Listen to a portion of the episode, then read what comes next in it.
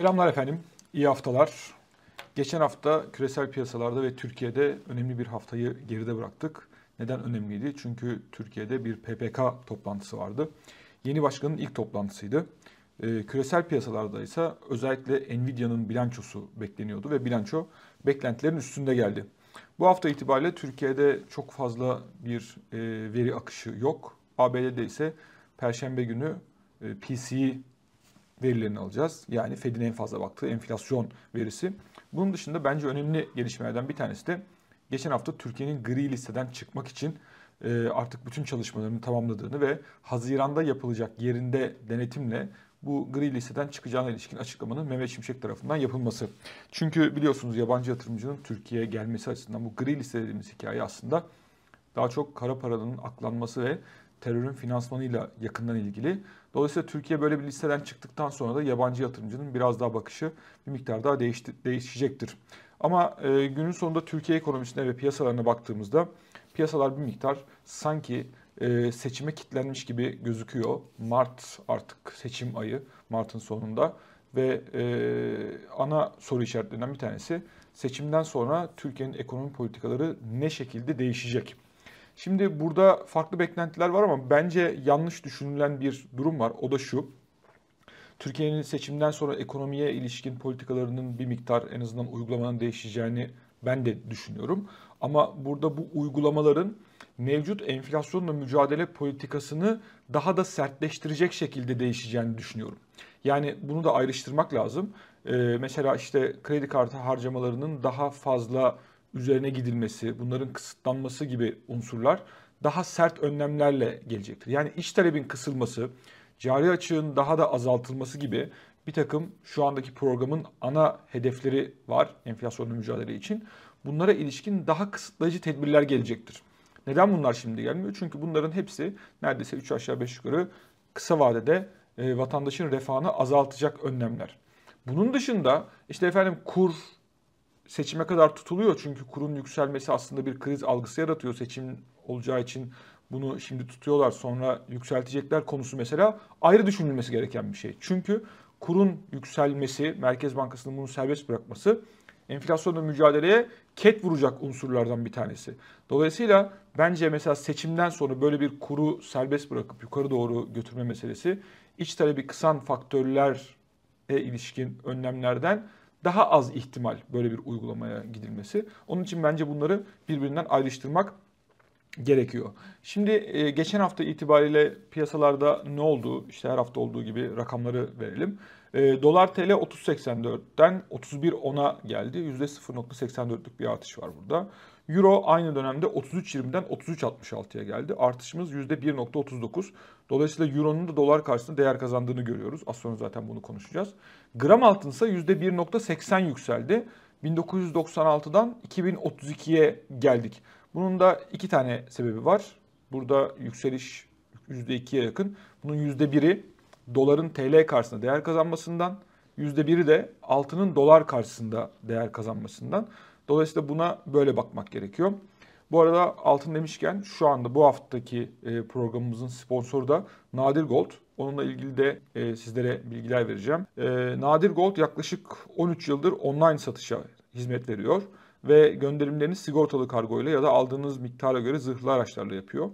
Kaybolma veya çalınma gibi durumlarda para iadesi ya da yeni ürün gönderimi gibi seçenekler mevcut. 1 ee, ila 1000 gram arasında satın alım gerçekleştirebiliyorsunuz. Bunun yanı sıra hesabınızdaki gram altınlar fiziksel altına çevrilebiliyor ya da altın hesabınıza altın gönderimde bulunabiliyorsunuz. Evet e, sponsorumuz Nadir Gold'a da teşekkür ediyoruz. Şimdi e, tekrardan e, piyasalara dönecek olursak Borsa İstanbul pazartesi itibariyle bugün itibariyle yatay bir başlangıç yaptı diyebiliriz. Onun da geçen hafta da yine yan kağıtların ön planda olduğu bir Borsa İstanbul görmüştük. BIST yüzde geçen haftaki yükseliş %1.34 oldu. 9374'e gelmiştik. İşte şu anda dediğim gibi e, şu an itibariyle yani işte sabah 10-11 itibariyle 9385'teyiz. Dolar bazlı baktığımızda da yine dolar bazlı 301 dolara geldik. Tarihi zirvesine %3 civarı e, yaklaştık neredeyse oralardayız. Dolayısıyla hem temkinli olunması gereken yerler hem de e, daha da ileri gidecek mi bunun kararının verileceği yerler. Ee, aslında 3 haftadır aynı senaryo oluyor. BIST 100 ayrı, BIST 100 dışındaki borsa hisselerinin daha iyi performans gösterdiğini görüyoruz. Az önce söyledim BIST 100 %1.34 yükselmiş olmasına rağmen BIST 100 dışındaki hisseler %2.06 yükseldi. Ee, dolayısıyla bu tema devam ediyor. Ee, en çok yükselen, en çok düşen sektörlere bakalım. Bilişim ve teknoloji hype'ı devam ediyor. Ve burada en çok yükselen %16.74'te bilişim, %12.80'le teknoloji. Çok önemli bir fark var. Mesela %12.80'le teknoloji bir haftada en fazla yükselen ikinci sektör olmasına rağmen üçüncü sırada finansal kiralama ve faktoring var ve haftalık artış %3.56. Yani biri %12.5, biri %3.5 arada bu kadar büyük fark var. Dolayısıyla muazzam bir pozitif ayrışma görüyoruz teknoloji ve bilişim sektöründe.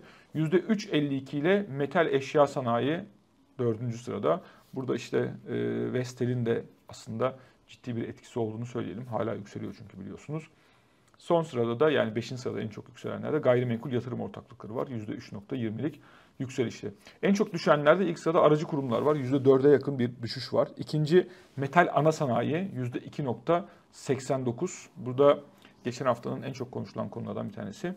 Ereğli'nin gelen bilançosu ve demir çelikteki bir takım hareketlerdi. Düşüş oradan kaynaklanıyor daha çok. Metal ana sanayiyi söyledik. Üçüncü madencilik %2.49. Dördüncü 2.07 kimya ve beşinci %1.54'te tekstil oldu en çok düşenlerde. Ee, en çok yükselen hisse bazında baktığımızda BIST yüzde en çok yükselen MIA teknoloji %23.09 zaten az önce söylemiştik. Ee, %22-27 ile Kocaer Çelik. Ee, tabii toplam metal ana sanayinde e, Kocaer'in büyüklüğü Ereğli'ye göre daha düşük olduğu için yukarı çekmekte zorluk çekiyor genel endeksi. Üçüncü %16.35'te Alarko, dördüncü %16.33 ile Vestel az önce söyledik. E, Yeo Teknoloji 5. sırada geldi 13.97. En çok düşenlerde Sasa Hektaş kardeşler var. Sasa %9.81 düştü bu hafta. Hektaş 8.54 düştü. Üçüncü TSKB 7.5'a yakın. Gübre fabrikaları 7.19'da dördüncü ki geçen hafta en çok yükselenlerdeydi. E, volatilitesi çok yüksek. Yayla gıda da 5. sırada 7.06 ile en çok düşenler arasında oldu. Peki e, hisseler böyle. Fonlar tarafında ne var? Biliyorsunuz biz bu hisse ve fon verilerini Finnet'ten ve Fonbul'dan alıyoruz. En çok yükselen fonları teknoloji hisselerine yatırım yapan hisse senedi fonları oldu. %7'lere yakın yükseliş oldu. Bu da sürpriz değil. Az önceki zaten saydığımız şeylerle paralel.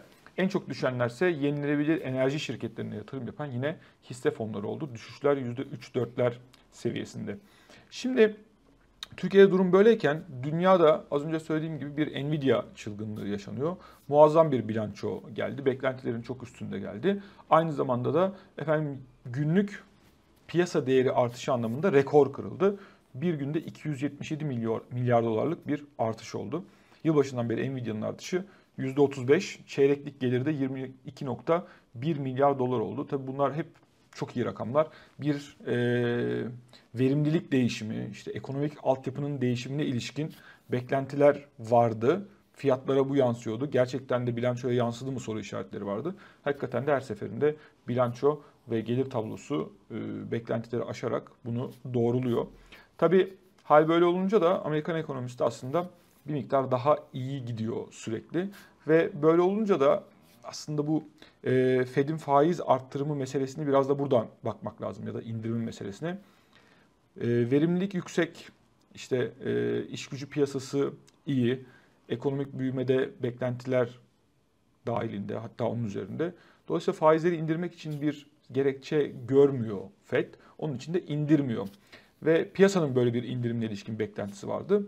O beklentiler arasındaki boşluk da yavaş yavaş kapanmış durumda. Ama bu sefer Fed piyasaya yaklaşmadı. Piyasa Fed'e yaklaştı ve biliyorsunuz işte e, Fed'in beklentisi Mart'ta faiz piyasanın beklentisi faiz indirimiydi Mart'ta ama bu Mart'ta değil, Mayıs'ta değil, Haziran'da bile olmayabilir fiyatlaması yapılmaya başlandı. Ve yılın kalanında en fazla herhalde 3-4 faiz indirimi gerçekleşeceğine ilişkin beklenti var.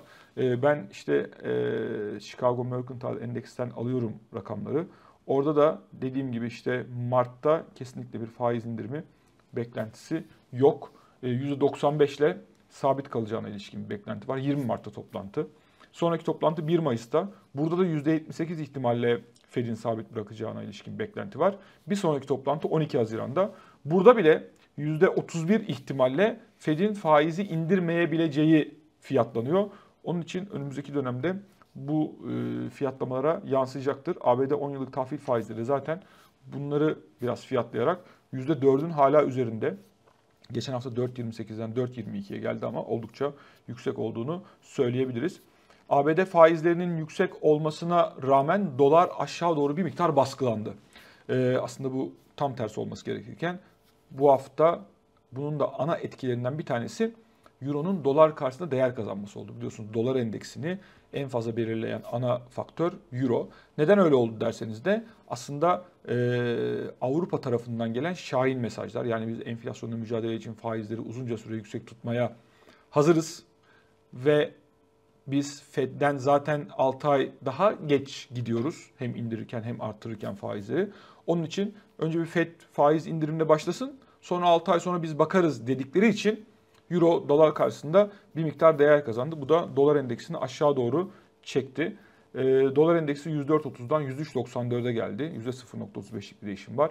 Euro dolarda 1.0774'ten 1.0823'e yükseldi. Orada da 0.46'lık bir yükseliş var. Az önce bahsettiğim e, girişteki o altının da %1 e, ABD doları karşısında değer kazanması da biraz da buralardan geliyor. E, ama onun çok e, yatay bir bantta, sınırlı bir e, alanda hareket ettiğinde hatırlatmakta fayda var.